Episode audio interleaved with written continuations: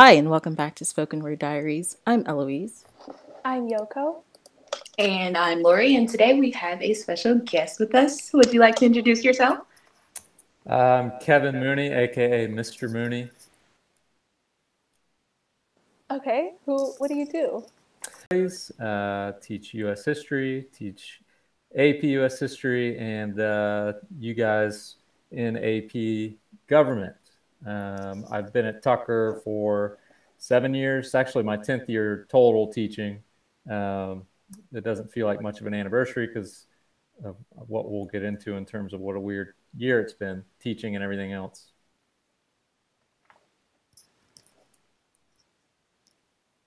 How has this year been like especially different?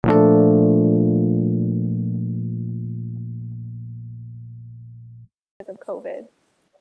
Yeah. Um, I mean, in every way. Uh, I've never considered myself really tech savvy at all. Um, I had to find my headphones for this, for example. I don't really, I don't know. My friends make fun of my iPhone being so old because I never update. I, I, just don't really care. Uh, I still use CDs in my car. So uh, doing everything tech wise was kind of intimidating. Um, and I don't mean this in a self deprecating way at all, because um, I don't really believe in that. But, you know, I think that uh, I just have to keep it really basic because tips and tricks don't, I don't, it, I think you kind of have to do what you're strong at and what you're good with. And so I've kind of felt all year like, uh, you know, everyone has strengths and weaknesses in what they do um, in life and certainly professionally. But I've kind of felt like some of the things I've always felt like are my strengths teaching. Uh, virtual kind of exposes those in certain ways. Um, and my favorite parts about teaching are completely different now. So I've never felt more, I try, but more disconnected. Um, I enjoy the AP government the most because, you know, I taught 90% of you guys last year. And so some of that, um, you know, kind of already know you guys a little bit, but, and there's been some of it. Um, you know, I would, it's kind of weird because I teach, so I talk and interact all day, but I'm generally a pretty introverted person. So if I was in a virtual setting where I had the option of turning my camera on or off, it would be off all the time. Um, I would probably not speak up. Like, it's kind of funny, like trying to lead like class discussion stuff because when I was in school, not, I like to listen and take it all in. Um, and I can give it back to you and, and give you my thoughts later when I think about it. But you know, kind of discussion things aren't really for me. So um, I guess my point is that in each class, I have a handful of kids that speak up. Um, you know, it's hard. It's always a difficult thing to pull people into discussions and conversations because um, sometimes you're also thinking about the flow and time. You know, it takes a while, and even now, if you can call on someone, but then it's like a five second delay. You know, you're unmute, and and maybe they weren't even really paying attention because the video games on or TV's on, or not even that. Maybe it's just they don't have a personal space. You know, there's families around and stuff's happening and they're busy, um, and so and it's distracting. You know, and so uh, so it feels like you end up talking to the same four or five students in a class. But even then, yeah, like I said, I don't think I would recognize more than five or 10 of my new students if I ran into them in the grocery store. Um, I, I proctored the PSAT yesterday morning, which is not exactly what you would normally consider a fun activity. Um, but the, the opportunity to see like to get up in the morning and have a place to go other than like the room next door where there's a desk um, and to see actual people. So there were three students that are in uh, U.S. history classes this year and just seeing them in person was like, oh my god, there there's a real human, and like I kind of know your name, I know who you are, and that's the stuff I like about teaching. So um, it's kind of that personal connection and the interaction and the relational side, which I think helps make teaching uh, valuable. Um, but all, all, of that feels kind of gone. I feel like the most boring teacher in the world this year, um, and not not like every single day can be like the most exciting thing in the world. I mean, you want it to be interesting at least hopefully and you know people learn a lot but it, it's felt like me talking into the void posting an assignment 25% of them do it it's just uh, maybe that's that's a not a fair estimation the 25% but um, you know, it's it's been completely different, challenging. I guess I didn't make it sound very positive there, but I can't say I have loads of positives to say about it. Do you think even if like we do go back in person, would you be for that or or not at all? Um,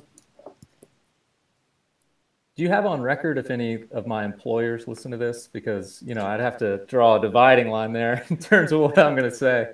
Uh, which actually, it's funny you say that. Um, I wouldn't even have to be worried because we were having meetings about it. So you know we're going to, as of right now, we are going to return to a hybrid next week. Um, and speaking of being feeling more disconnected than than ever, not only with the students, but I mean, it's just email after email. I've always been bad at email. Like coworkers on the hall will just be like, "Oh, hey, did you see that thing?" And I'm like, "No, why don't you just give me the rundown?" Because you know I didn't read it, um, which sounds bad. Um, but uh, in the chats, in the you know the you know every like a live stream, like there's a chat or whatever, and the teachers, it's like no holds barred. I mean, it's like the administrators running these meetings.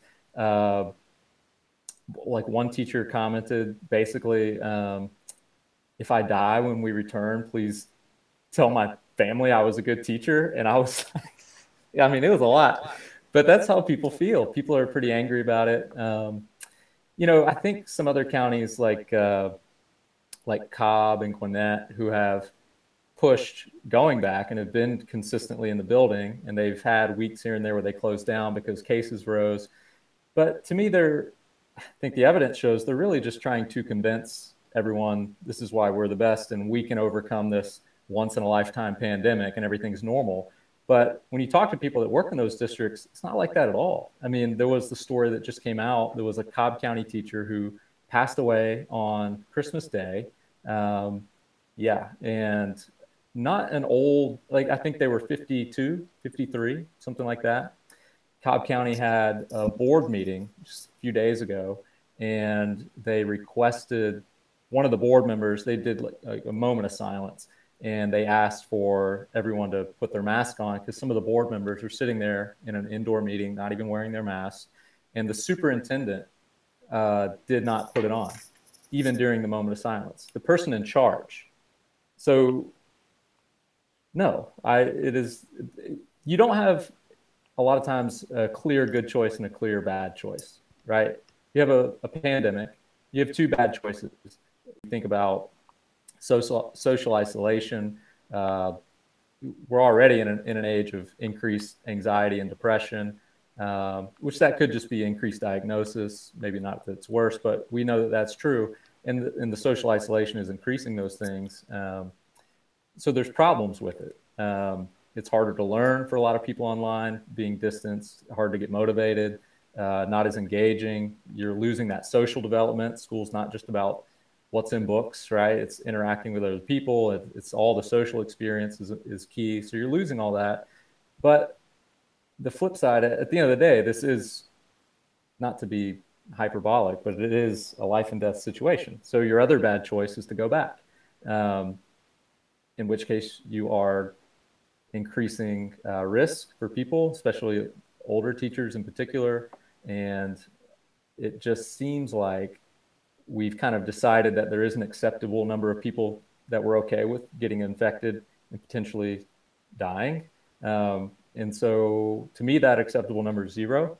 Um, I'm probably fine, right? I don't, there aren't a lot of people living in my house. I'm relatively young. Like I, you know, like everyone's at risk. You know, I understand that, but at the same time, like I'm not thinking about myself. I mean, think about, I mean, just on our hallway. I mean, there are two teachers over the age of 60. Uh, so, um, no, it, it, it's it's crazy. Um, so going back to me, and and the, these thoughts have been thoroughly shared uh, with the power to be uh, from myself and from everyone else. Is that uh, it, it's not safe.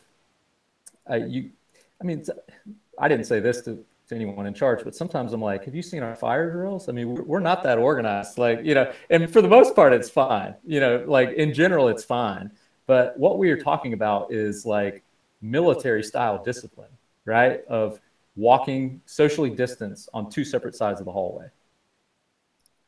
Really? You think that's going to happen? Uh, no more than three people in a restroom, but it's up to the kids to like self monitor that because otherwise the teacher would have to walk out of the room, go in the restroom, count how many people are in there every single day, you know. And the learning is not going to be better because you still the main thing I think I'm missing out on is, you know, more like group activity, small group discussion stuff, which I guess you could do that, but from like a circle that's like eight feet wide and like you can't pass out papers uh, where you're not supposed to. It's not safe. So it's basically going to be virtual learning. We're just sitting in the same room. And then a lot of kids aren't going to come back in. Um, if I'm rambling, you're, you're free to let me know that I'm rambling. But, um, you know, so some of the students are not going to come back in. So for them, it'll still be purely virtual. Now, if you are thinking about providing a different learning experience, different activities for the ones in the room versus outside the room, that becomes impossible, right? You start doing the math, you have five different class periods, right? Times two. So now that's 10 different days a week, right? So it's just, it's untenable. So even from the learning standpoint, I don't see how it's going to improve that much. The plus side will be uh, you know, and I, I, I know the district is actually correct me if I'm wrong, but I'm pretty sure a couple times I've been up there, like they're still doing like food distribution because that's a big concern too. Like for a lot of people, school is a key place to be fed, um, which says a lot about our society, but that's a whole nother topic. But you know, so there's that, and and maybe some of the improved social, uh, you know, decrease of social isol- isolation, maybe those things improve but we're talking about a very small percentage of kids to come in. I mean, I think something like, don't quote me on this, but 300 or less students have responded positively in the survey that they are coming in. So we're going to bring back 100 staff to teach 300 students. Right? I mean, that's normally it's what one teacher to 25 on average in a class. Like on average, that's like one to three. Versus the risk of having all those.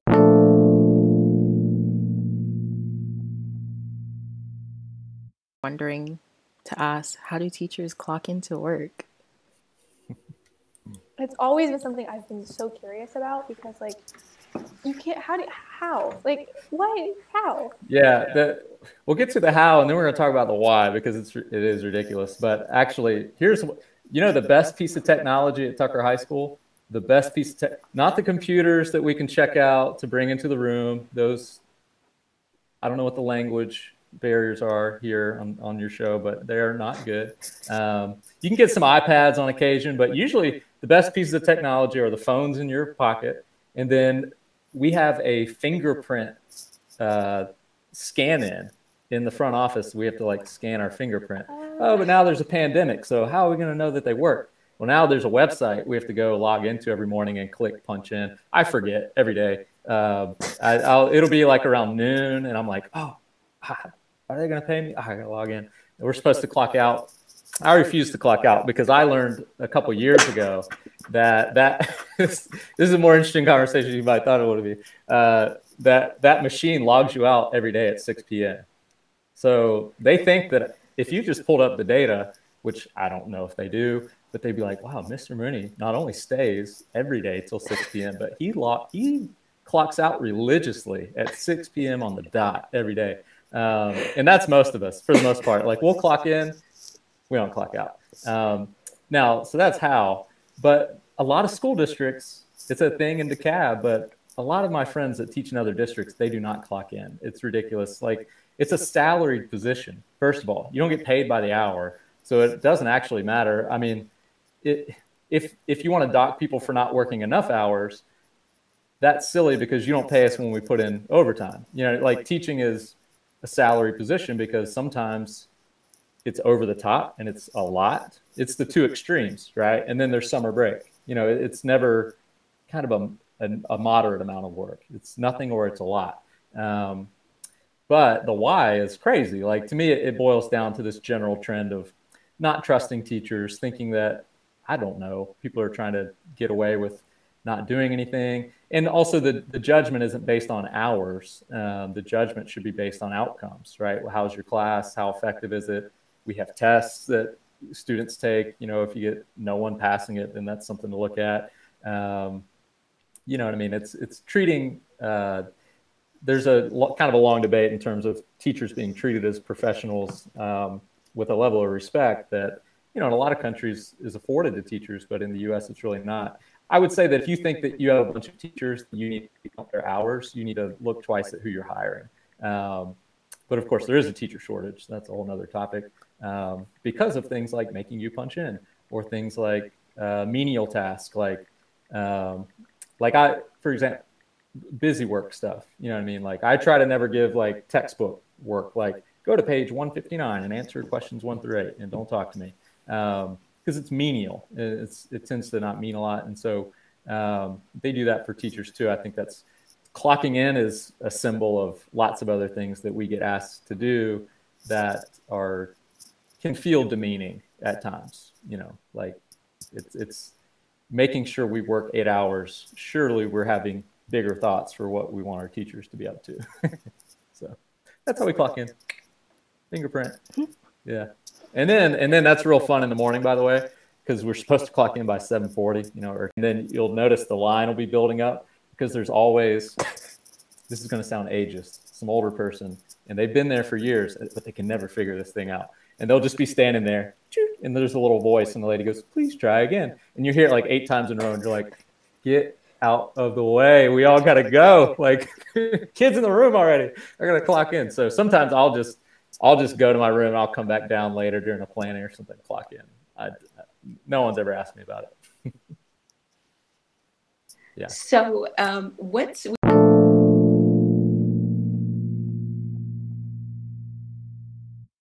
student story, like your funniest interaction with a student or something funny they did, like, or even like a weird student story?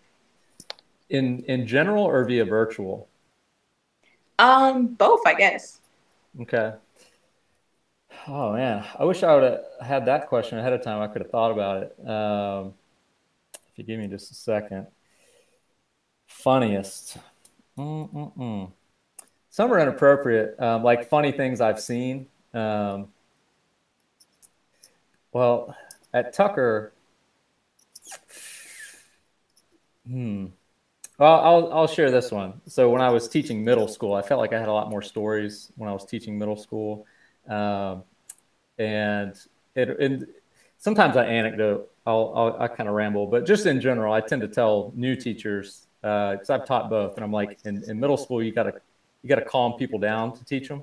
Just got all this energy, you know, they're just ready to go, and that's its own challenge. Was like in high school, you gotta wake them up. Um, you know, like they're not like at least once you get like 11th grade, I would say. You know what I mean? Like people don't like show up to class to make a ruckus. You know, they're going to skip or they might sleep. And that's that's the thing that you might deal with. But like in middle school, they're there every day, um, and they are, uh, you know, like a balloon with too much air in it, and so um, which makes it interesting. Um, so I feel like the in a good way, the stories I have have gone way down since I've been at Tucker um, because it's most days are pretty normal um, and I like that. But I taught this kid who, um, so you know, there's different educational plans and diagnoses, um, and there was a kid who he had this. I guess it was more like a behavioral plan, and I'm. It's not a direct quote, but I'm not lying when it literally says like the plan was for him to be like happier or more optimistic. Like not like he was depressed, but when you talk to him, like he would be a nice kid, but he would just walk up to you like he was the most serious person under the age of 30 I've ever met. He was like in eighth grade and he would just walk up to you and be like, Good morning, Mr. Mooney. He was very serious. Um, and I was like, Good morning. Uh, you know, insert name, privacy laws. Um, and so he was very serious all the time. And then um, he struggled in school for the most part. Um, he wasn't a bad student. He just, I don't know. I think language, vocabulary, just didn't click with him. His reading skills not the strongest. So, but one day he, uh, I guess he made made a hundred on this quiz that I gave, which I don't know if it means that my stuff's too easy or he got. I like to think he got better. Um, but he comes up to me, he's dead serious. He's like, clearly happy, but he was like, Mr. Mooney, I got an A on that quiz. I've never gotten an A on the quiz before. And I was like, does smile come with that? And he like cracked this fake smile, and then he shut it back down and went and sat down. Um, and so. Uh, and then along with that same kid, he comes up to me one day. Um, he's like, "Do you want to see my drawings?" And I was like, "Yeah, I want to see your drawings." Um, and actually, if I had thought, I might still have the T-shirt somewhere around here because we ended up getting it put on the eighth grade T-shirt. Uh, but it, every drawing was like the same, like dragon, who's like, it was like a dragon man who's like, he's standing up and he's got like legs and arms, but he's got like an 18 pack on, on his, on his abs and like huge muscles and like fire coming out. And every picture was like 95% the same. And he had like 30 of them. And he was a good artist, actually. He was just flipping through the sketch pad. The only difference would be like he would create a different weapon in every picture for the dragon to be holding. So it'd be like a golden sword. Well, now he's got a blue sword. Now he's got a green sword. Now he's got a laser gun. Now he's got a Star Wars lightsaber. Everything else about the picture was the exact same.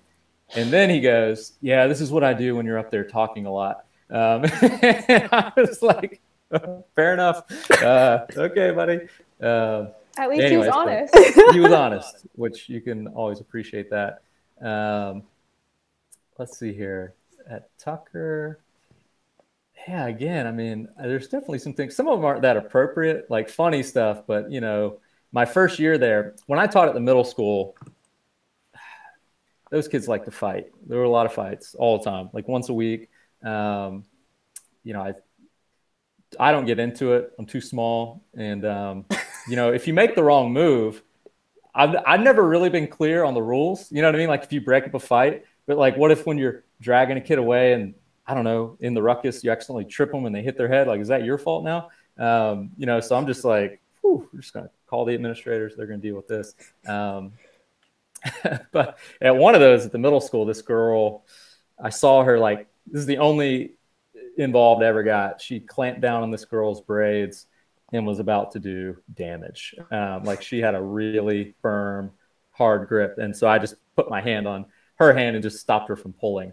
Um, that was the only one. I had a kid light something on fire in that class. Um, uh, a positive story in that class. It didn't start off positive. I had a kid that told me he had um, what's called a uh, oppositional defiance disorder, and it can come. It's usually environmental, like maybe uh, usually a bad home life where authority figures carry a certain uh, not just a lack of respect, but people who have been in authority have abused that authority, and um, you know, so it can be in the classroom setting. It can look like literally a direct instruction, like, "Hey, pull some paper out," can just elicit a response in them. So you have to kind of navigate around it. Hey, do you think it's a good idea to pull some paper out? Um, what do you think about? Hey, I think you'd do well on this assignment today. You thinking about trying it? Um, you can't walk up and just now. I didn't get this at first, um, and maybe it wasn't explained to me well enough. I don't know, but first couple times I asked him to do something or told him to do something,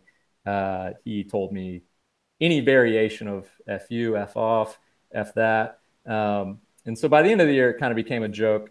I can't say his last name, but let's say his last name's Mooney, um, where the other teachers would be like, "Oh, hey, did, did F you Mooney say anything to you today?" Um, and you know, in middle school, you teach in teams, and so I was the only male teacher on the team, and I was younger. Um, everyone else on the team were like older, teaching 20 plus years, uh, black women who I think he viewed them as like much more of a mother figure. So when he was in their room, he just doted over them, loved them. And then when he'd come in my room, he's like, who's this jerk? Um, and so, uh, so, but the, the good thing, this is one thing I learned that really shaped, you know, teaching and interacting in general with, with students was he came back. That was an eighth grade class. And he came back um, sometime the next semester uh, to my classroom. And, and I'm not kidding. When he first walked in, I was like, he's to punch me. Um, like, like I just, I don't know why. I was like, he's just, he doesn't go here anymore and he's back to finish the deal. Like he just, you know, uh, and I was so nervous. He walked up and he shook my hand uh, and he said, I'm sorry for being bad in your class last year. Uh, and we chatted for like a long time and we've interacted ever since. Um, like he'll, he'll, email me, not often, but maybe once a year or so.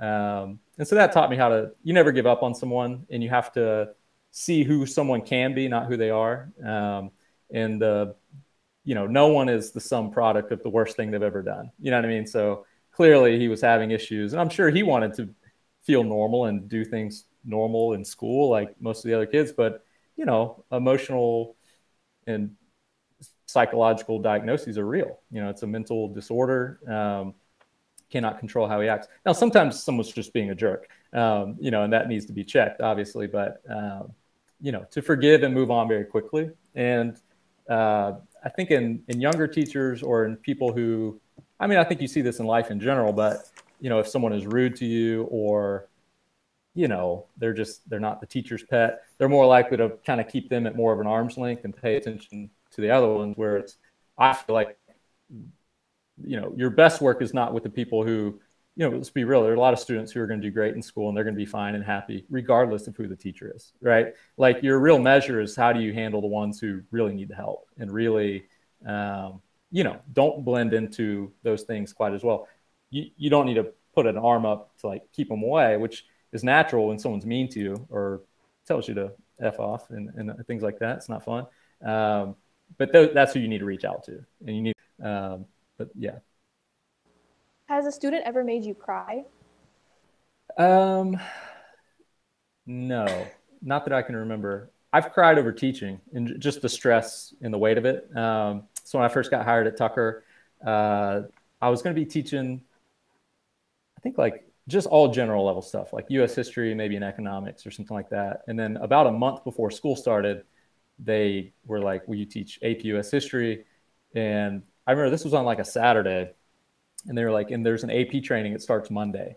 Um, and it was it was it's just a lot more to take on in terms of all that stuff to learn. So I remember uh, the weekend before I like the first week of school, the first time I was going to be teaching at Tucker, I was like, I can't do this. Like this is just too much.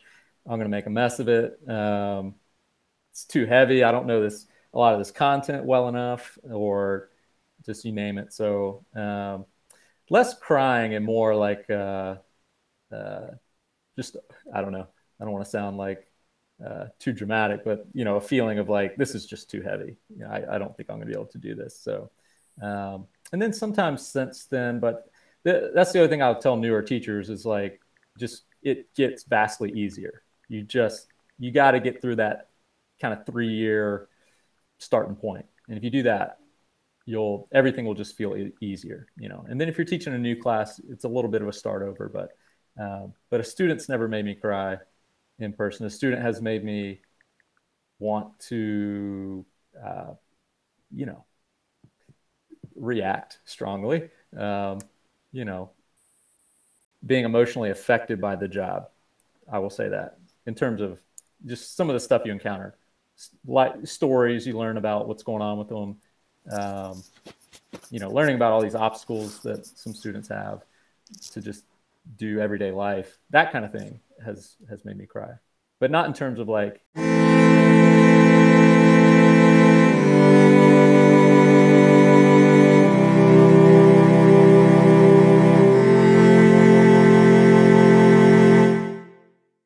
Curriculum is holistic and representative of U.S. history, and if not, how can it be like improved?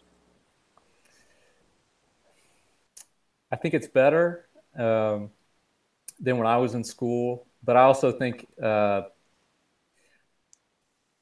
i think it depends on the teacher in charge of it in terms of wh- when i think of us history in particular you know a lot of high schools have a, a, a what's the word? An elective for like african american history um, in a lot of high schools there's a big movement these days for having a graduation requirement be ethnic studies so um, and i don't know how familiar you guys are with that but uh, it's not just the history class but even kind of like a cultural competency almost like a perspectives point of view class from you know reading you know like asian authors black authors um, like a true kind of uh, worldview perspectives class. I'm probably not explaining it very well, but um, but when I think about U.S. history, I think a lot of it is already whitewashed, and then I think that in the hands of teachers uh, who haven't learned enough in terms of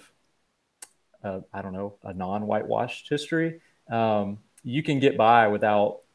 Yeah, I you could get a, a group of let's say you're in some like affluent suburb high school with like 95% white students, you could talk zero black history and get them all to te- pass the AP exam. Um, you could ignore perspectives um, quite easily. So, uh, and in fact, there's a big fight. I mean, history curriculums are a huge political debate um, because inherently people know that uh, history is now and someone's historical views shape their views of the world right now. So if you clean up the narrative around slavery or never mentioning mention some of the you know darker heavier elements of any country's past um, then uh, you know if you bring those things up then some people will say that you're you're just teaching kids to make the country look bad or to hate the country or lose patriotism and pride and things like that. Um, a few years ago ap us history updated the curriculum and expanded some of the required content around slavery.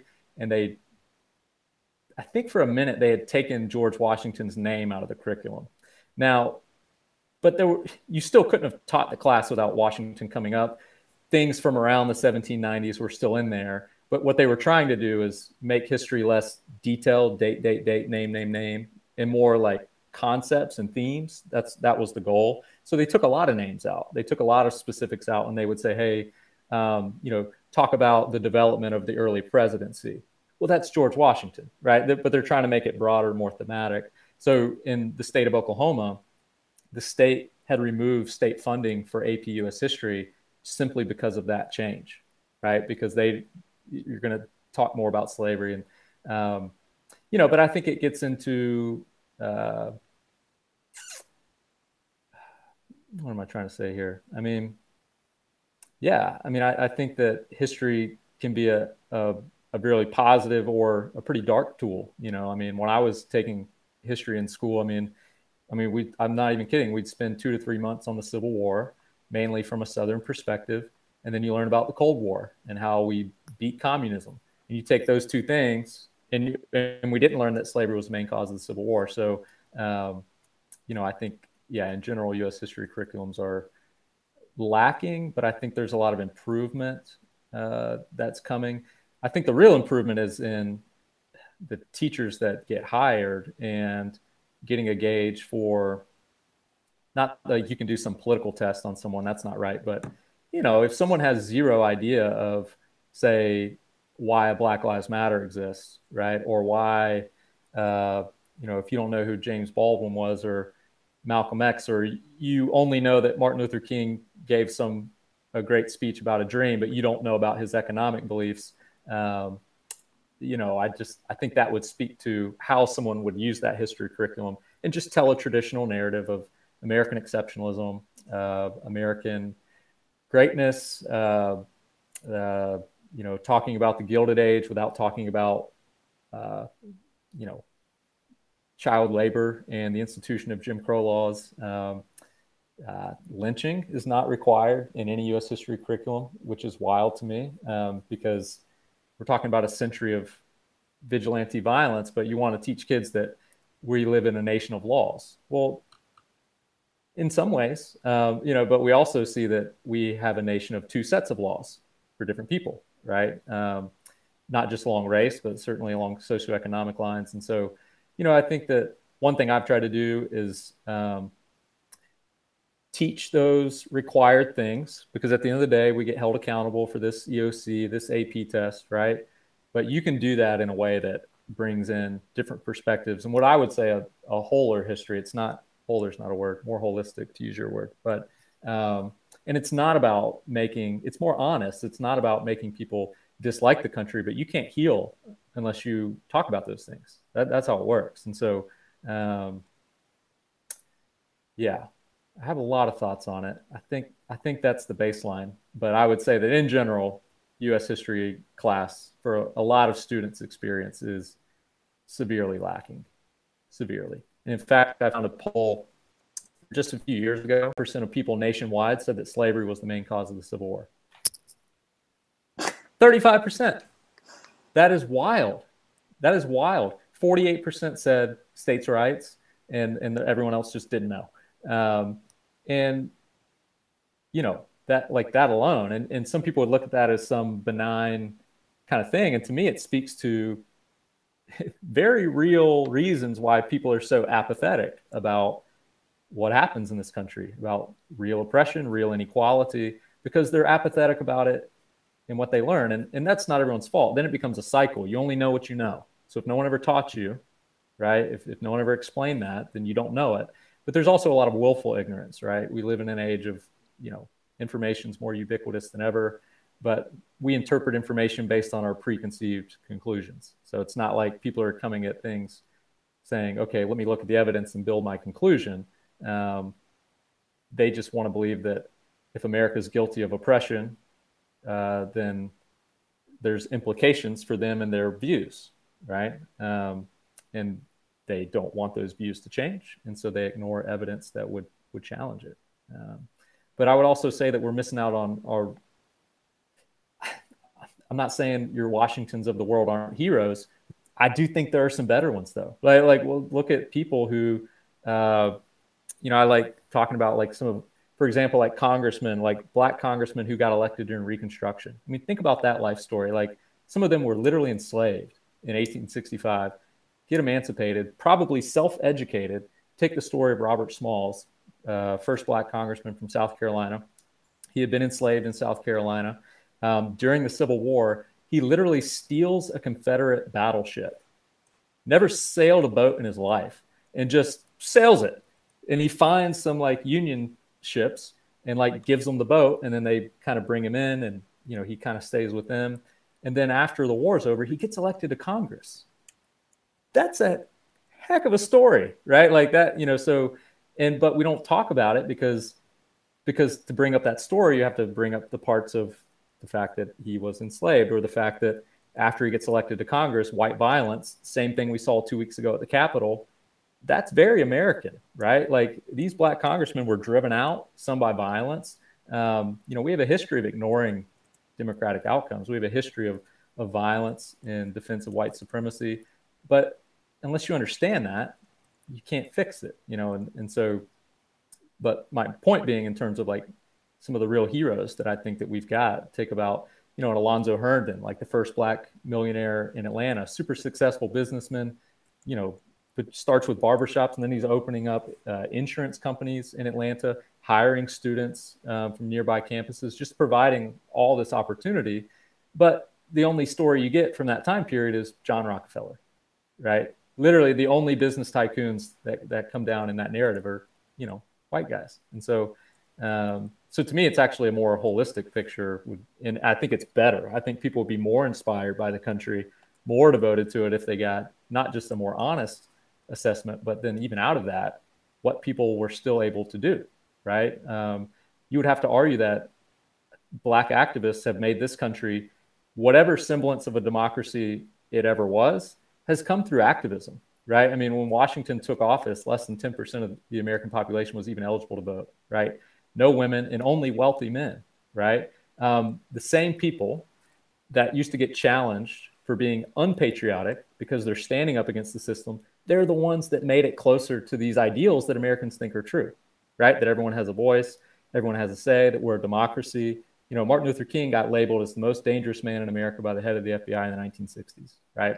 Now we call him a hero, not how people felt, but he was calling, as, as he says in the I Have a Dream speech, right? Our dream is deeply rooted in the American dream. They believe in it more than people who don't want to hear the criticisms do. And that's that's kind of amazing to me epic rambles on my part. I, I see a thought and I'm like, you got to follow that one. Um, but yeah, to your point though, I want to say that like, yeah, I think it has a lot to do with the teachers that are actually teaching the curriculum um, as to like what is actually going to be really taught and like the real truth of like our history. Because I noticed like when I was in 11th grade, I had U for APUSH and then I had um, I forgot his name, but I had another teacher for African American studies. Mr. Watson. Mr. Watson. Yes, Mr. Watson, and I loved him. Like he was just so like he un he was unfiltered, like, and you could see how much anger. Should have seen him in the chat this morning. yes, he was so he like you could just see that he was kind of like I wouldn't say raged, but he was just angry about the things that black people really had to face and like we watched so many slave movies and i noticed like a lot of the things that he would mm-hmm. teach me i'd come to your class and you'd basically be saying the same thing like i'd literally learn something twice from both of you guys and it just like i don't know it made me appreciate like wow i had really good like history teachers this year because it's like I've had history teachers that I, I felt like, okay, he's racist. Like he definitely is racist. He's like trying to make slavery seem like it wasn't that big of a deal. He's like not, you know, he you could just tell like he doesn't really, you know, even by the way how yeah. he treats his white students versus his black students. Like I've had teachers like that, and then like when I was in eleventh grade, I was like, wow, like I really appreciate these two for being my teacher because they really taught me more than I thought I knew. Like they taught you guys taught me a lot, and like it'd be to the point where even me and Eloise would be like, "Wow, like Mr. Mooney really snapped today in his class. Like he really taught us like like you know how to appreciate like that Black people did just as inspiring and successful things as the white people, you know, in our history." So. I just want to say that. Yeah, no, I really appreciate that, and I'm, I'm glad that that came through because it's definitely a goal. Um, and you kind of mentioned there in what you were saying, both slavery but also accomplishments. And I think that's an important balance because the history is not just the ugly, but I think it makes the the accomplishments and the things that happen even more incredible, um, given in what people have faced. And even today, I mean, it's not, you know, we don't have, you know, legal segregation anymore. Slavery's been abolished, but I mean, we know, right, that people are not starting life from the same point in the race. Um, and you know, for example, like one of the things that uh, really inspires me today is when I think about, um, you know, I had certain political disagreements, say with like Kamala Harris, but like I've I've never felt more patriotic than whenever I saw her sworn in last week. I, mean, I just thought that was amazing.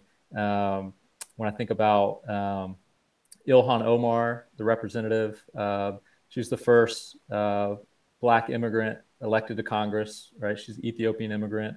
Um, I think about Ayanna Pressley from Massachusetts, uh, Alexandria Ocasio Cortez. I watch all her Instagram live videos, they're incredible.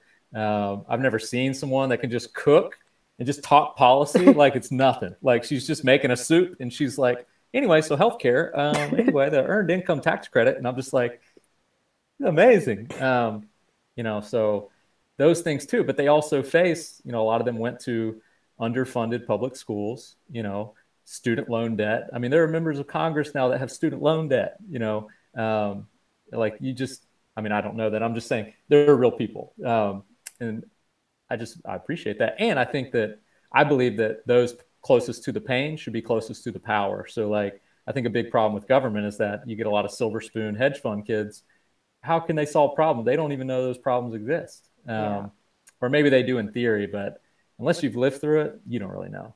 Um, and so I feel like, uh, yeah, no, but I guess to loop back, what I was trying to say is even today we had these, you know, people uh, doing all this incredible stuff who faced serious obstacles um, and still do in the way people talk about them. You know, um, I mean, some of the stuff that they get nitpicked on or called out for, I mean, it's just laughable. Um, but they they're still dealing with these racist comments, attacks all the time and then still keep going. It's something something incredible. That's what I meant to say. Something that doesn't sound like much of a comment. Well, it's something. But yeah. Yeah. Let, yeah. Let's do it. Let's do it. Okay, rapid fire, Mr. Yeah. yeah. So I have to be short in what I say. I'll try.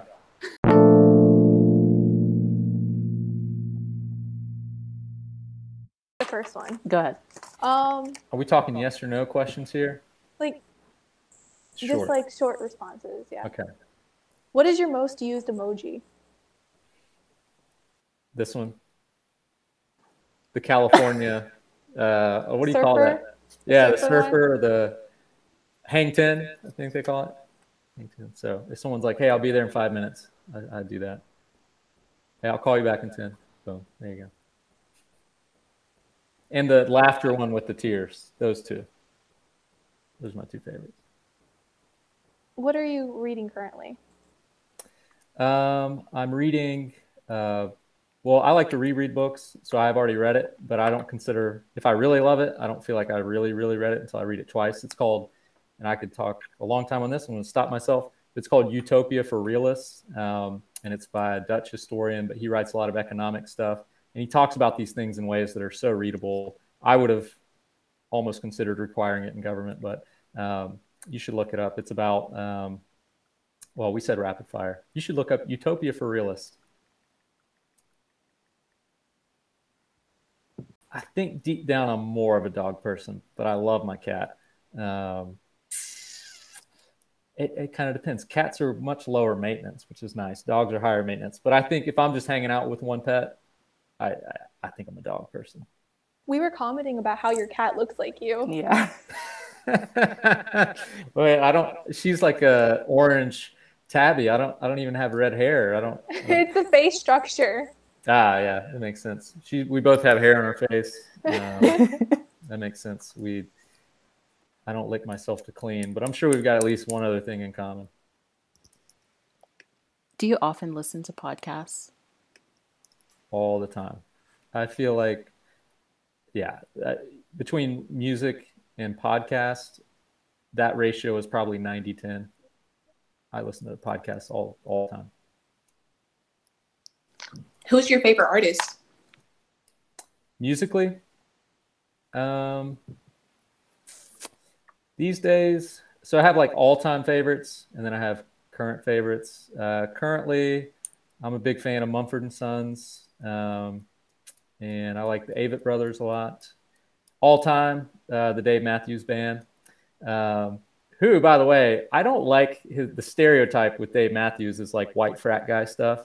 Um, but the origins of that band, the original five members, three of the five were black jazz artists. Um, and the reason I like them is because they became this famous rock band in the 90s when the style was grunge, right? It was Nirvana, um, it was Pearl Jam, you know, like heavy guitar stuff. And then you have uh, Dave Matthews Band coming on the scene with violins and saxophones um, playing jazz improv. So they're they're my all time favorite. What's your favorite food? Uh, sauce, pizza, Mexican food, uh, buffalo sauce. Those are my those are my key food groups. Is there anything that you wish that you had learned in your past or something that you wish you could learn in the future? Like something I know now that I wish I had known? No, more like just like anything. Say like learn a language or learned how to ride a horse or something like that. Hmm. Um, I would say. Sorry, now my dog's uh, got something to say.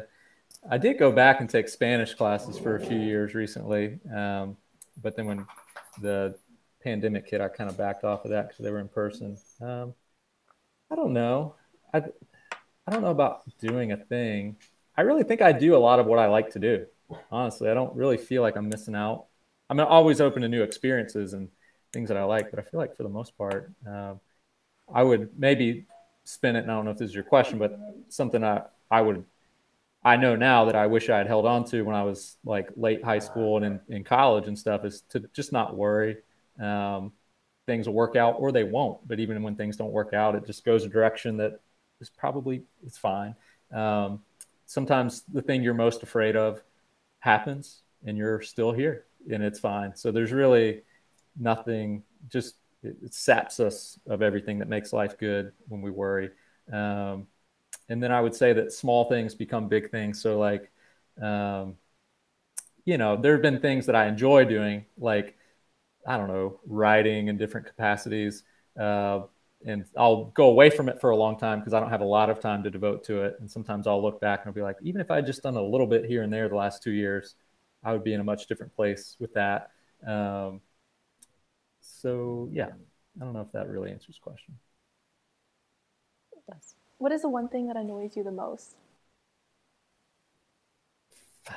Um, I mean, generally speaking, I'm very easygoing. Um, people that annoy me would be um, now. There's loud, boisterous people, but it's in a way that like isn't so selfish. If that makes sense, you know what I mean? Like attention seekers, loud, boisterous attention seekers get on my nerves. Um, and Students at Tucker at 7 a.m. loudness in general can be tough sometimes. Yeah, loudness in general can be tough sometimes. Which school's probably the wrong place to feel that way, but um, miss, uh, you know that thing where everyone hates the sound of their own voice. Um, whenever I hear my voice, I'm like, kids got to listen to that like every day. That is terrible. Um, so now I'm, I'm very nervous. I will listen to it, but two minutes in, I might be like, I can't handle. I can't listen to that guy. You and Yoko have something in common because she hates listening to them because of her voice. Actually, I've been working on that, and now I'm narcissistic enough to where I love the sound of my voice. See, there are times when we all need to be a little more narcissistic. You know, nothing's bad all the time, except drugs, meth, all the time, Don't do always, drugs. every No, time. What you do is you do something that like takes away your attention while you listen to it, so that your your focus isn't completely on your own voice. I've been trying to master that. I'll like cook and I'll like listen to it, or like I'll gro- I'll drive and I'll listen to it. I'm not like too focused on what I'm saying, or else I'm gonna have too many regrets. But besides the point, thank you so much for uh, just being a guest on this episode. Once again, I'm Eloise, I'm Yoko. I'm Lori. and until next week. Bye.